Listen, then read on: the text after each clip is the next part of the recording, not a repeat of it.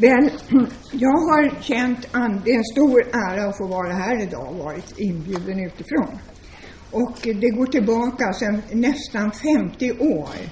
Du klargjorde här att vi träffades en gång i tiden på gamla geografiska institutionen uppe på Observatoriekullen i mitten på 60-talet.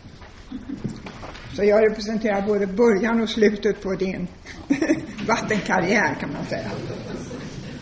Och mitt bidrag här, det är ett område kring vilket eh, Anders och mitt intresse har mötts genom åren upprepade gånger.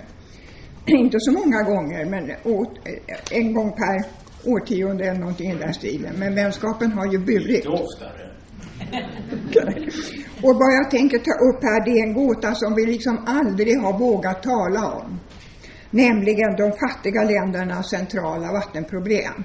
Det har varit hysch-hysch över det.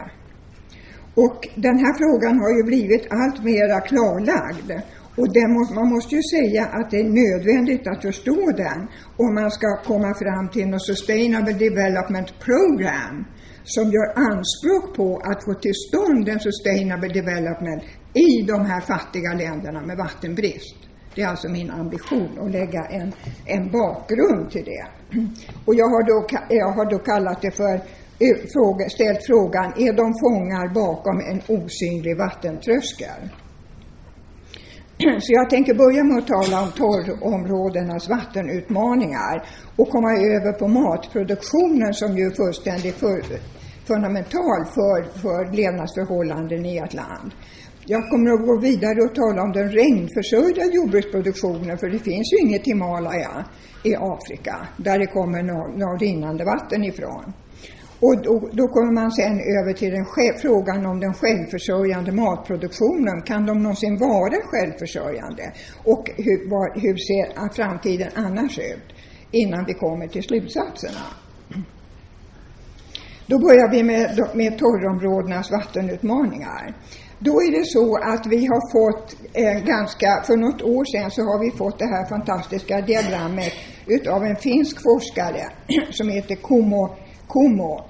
Och han, det är latitudbältena och vad han visar är kurvor på medelvärdena inom varje latitudbälte.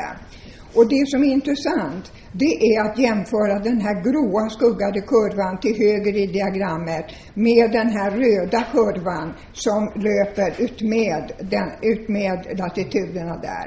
Den gråa kurvan den visar nederbörden, medelnederbörden i latitudbandet Eh, eh, för ett, per år.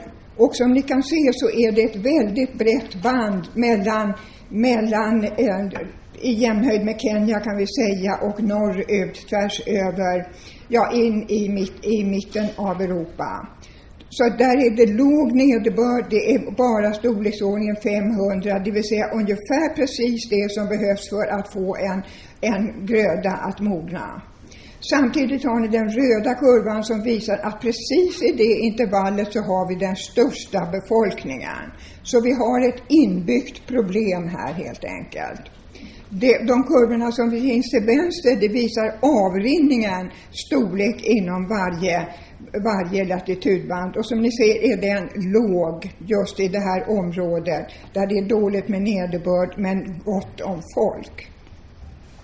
Vi har ju andra jämförelser tidigare där vi har försökt att peka på sam, samberoende mellan olika saker. Och den här kurvan den visar då eh, samspelet mellan undernäring och det halvtorra klimatet, semiarida klimatet. Nu var den ursprungligen i färg så jag får förklara, men de ljusa gråa tonerna i botten de, de visar länder med svår undernäring och sen har vi då de semiarida klimatet som är tecknat ovanpå. Så vi ser ju att det är ett väldigt tydligt samspel.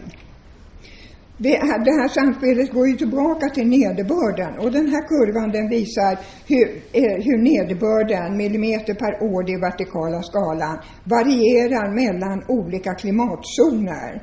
Och, som ni, och den visar nederbörden plus minus en standardavvikelse. Och den intressanta zonen är ju den här semiarida zonen.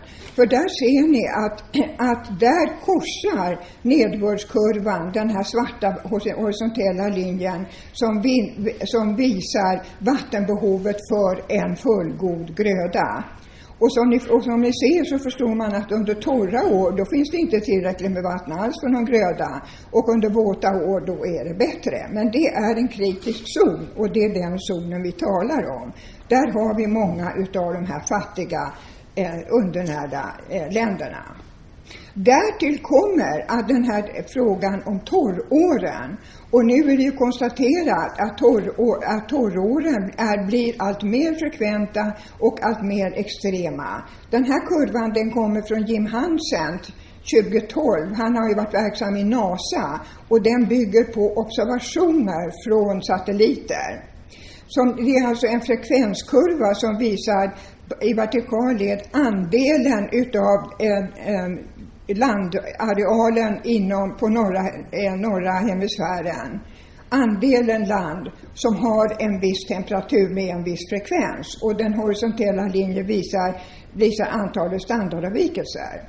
Vad ni ser är att i centrum så har vi den ursprungliga fördelningen av temperaturen eh, på norra halvklotet Dels det är en, en normalfördelning, det är den svarta linjen och så har vi de här, de här två gula och orangea som visar läget på 50-talet. Då, var det, då såg det ut så. Sen kan vi se hur den här fördelningen av temperaturen, den rör sig systematiskt ut mot höger, det vill säga mot högre och högre temperatur. Men effekten är att vi får att vi får eh, extrem, att de extrema eh, torråren ökar i frekvens. Om vi tittar på trean på horisontella axeln, det är tre standardavvikelser borta från medelvärdet. Det fanns nästan inte på 50 och 60-talet, men idag så har vi den temperaturen någonstans varje år på 15 procent utav landarealen.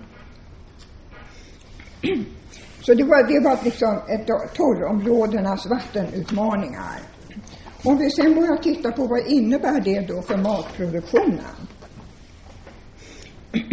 då är, måste man ha reda på, behöver man vatten för matproduktion? Ja, det visar sig att man behöver 70 gånger mera än man behöver för hushållens vattenbehov. I u-länderna räknar man ju med att man måste, man måste gå mot 50 liter per person och dygn för hushållens vattenbehov, för en anständig eh, livskvalitet. Men för, eh, för att producera den mat som idag föreställer sig att länderna eh, rör sig emot, nämligen 3000 kilokalorier per person och dygn och 20 procent animaliskt protein, då behöver man 70 gånger så mycket. 3500 eh, liter vatten per person och år. Så det är alltså en gigantisk skillnad. Men nu är det olika sorters vatten. För hushållen behöver man flytande vatten, det som vi kallar för blått vatten. Växterna bryr sig inte om om vattnet har varit någon annanstans förut, utan de nöjer sig väl med infiltrerad nederbörd, det som vi kallar för grönt vatten. Så blått vatten till att producera mat, det behöver man ju bara om man måste bevattna. Annars är det ju regnet som, som svarar för maten. Nu talar vi om de här, om de här hungrande torrområdena. Då ska man ju vara klar över liksom vissa väsentliga hydroklimatiska skillnader och de har jag illustrerat här. Till höger har ni den tempererade zonen med boreal skog. Det är ju där vi själva läger, lever. Och det föreställer då avrinningsområden